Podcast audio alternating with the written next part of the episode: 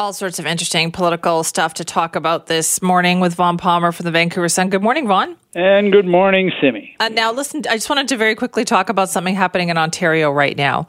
Because, and I know it's kind of sports related, but I just thought this was so funny and it just happened that Ontario Premier Doug Ford, who is such a big Toronto Maple Leafs fan, I guess just couldn't stand seeing fans in the stands at Bell Center in Montreal.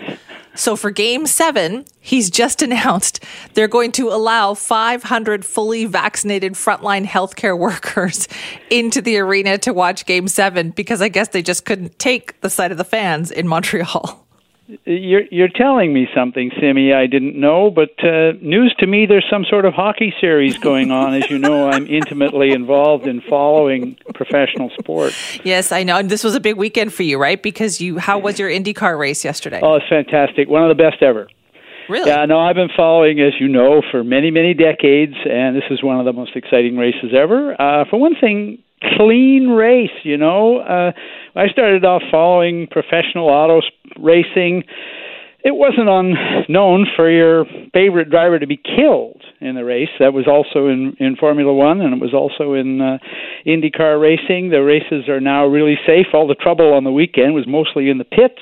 Um, Racing straight to the end, and a crowd favorite wins the race. Uh, Helio Castroneves, the Brazilian four-time winner, uh, and you saw the guy is running down the the track, waving to the fans and climbing the fence and waving to them. You can see why he's uh, one of the yes. most loved racers in the history. But I can pers- put auto racing into perspective for you, Simi. Okay. Uh, for for the listener who doesn't follow it, uh, Castroneves, after winning the race for the third time a few years ago, said that he had to admit that he got more recognition in public for having won Dancing with the Stars.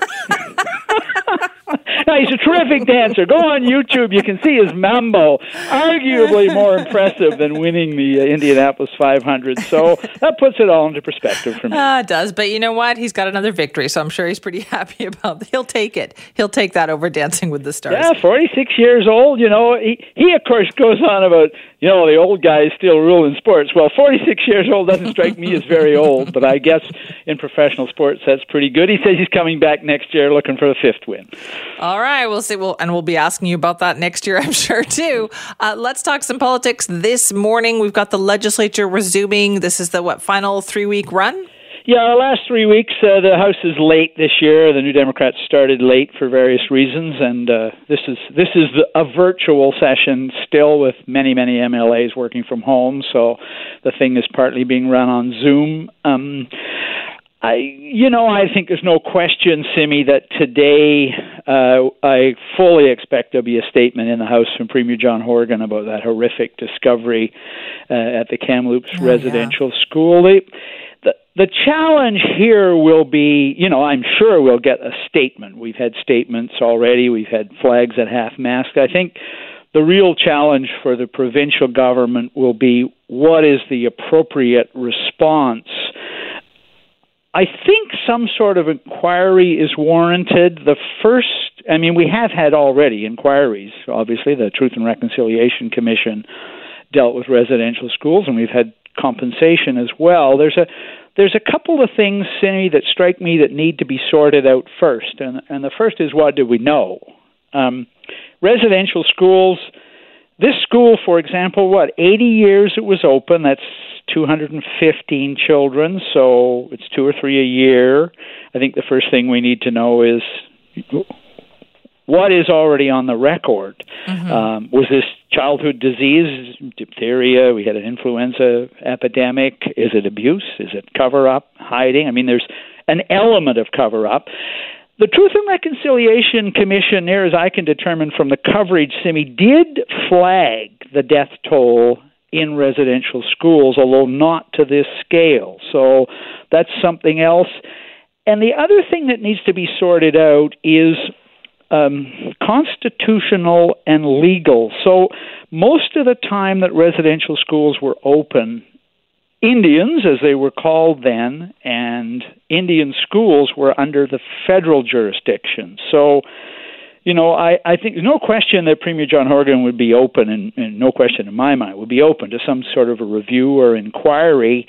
I think the provincial response would have to be coordinated with the federal government, and of course, we're already hearing Simi uh, calls, understandable, for similar investigations to be conducted at other residential schools across Canada, including the other ones in BC. Yeah, exactly. I think the time has come for something like that. Um, so, more to come on that today. We're talking with Mary Ellen Turpel-Lafond after the 7 o'clock news.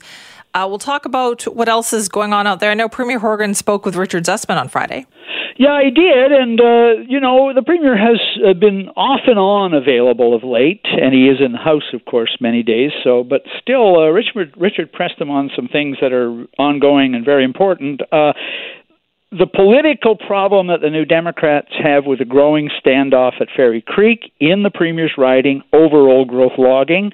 Interesting response from the Premier there. He said that, that he is in sympathy with people who want to preserve old growth, but they need to remember that the province also has significant obligations to the First Nation in that area, and the leadership, elected and hereditary, of that First Nation have asked the protesters to leave their territory.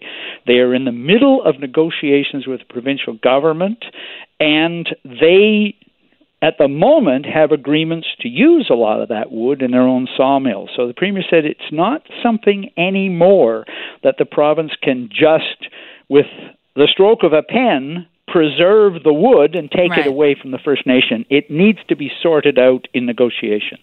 Is that ongoing? Because I understand the company involved in that has spoken out too, say how frustrating this process is. Yeah, it is ongoing, but it, it's coming against the backdrop of a couple of other things. One is the uh, United Nations Declaration of the Rights of Indigenous People, and another is treaty negotiations. So, uh, you know, it, the political pressure that's being put on the provincial government there, um, it's not that this government lacks sympathy, but as Premier says, but the sympathy also we have to understand the degree to which our relationship with First Nations has changed uh, really since the last big standoff over logging back in Clayoquot Sound back in the 1990s. Right. Uh, speaking of lumber, though, uh, let's talk about the whole issue of lumber prices being sky high right now, because he touched on that as well. Yeah, he did. He pointed out that when he became premier, uh, lumber, lumber prices were already high, and they're now almost double from that uh, at, at stratospheric levels. It's affecting housing prices here in British Columbia. It's also driving the market for BC lumber in the United States. I mean, one reason why the provincial government is uh, doing fairly well off uh, lumber royalties and so forth is because uh, the prices are great. The Americans, as often happens, are uh, the American lumber industry is rallying and pressuring for higher duties on lumber here in Canada. We're threatened with doubling of softwood duties, which are already high. So the premier said he had a phone conversation with Prime Minister conference last week, and he said to the Prime Minister, "We think uh, we're reaching the point where we need to get back on the file with the Americans and try to deal with this." Uh, Canada's relations with the Biden administration, in my view, are not all that great. We haven't got a lot of satisfaction out of the new president lately, as much as Canadians welcomed his election over Donald Trump.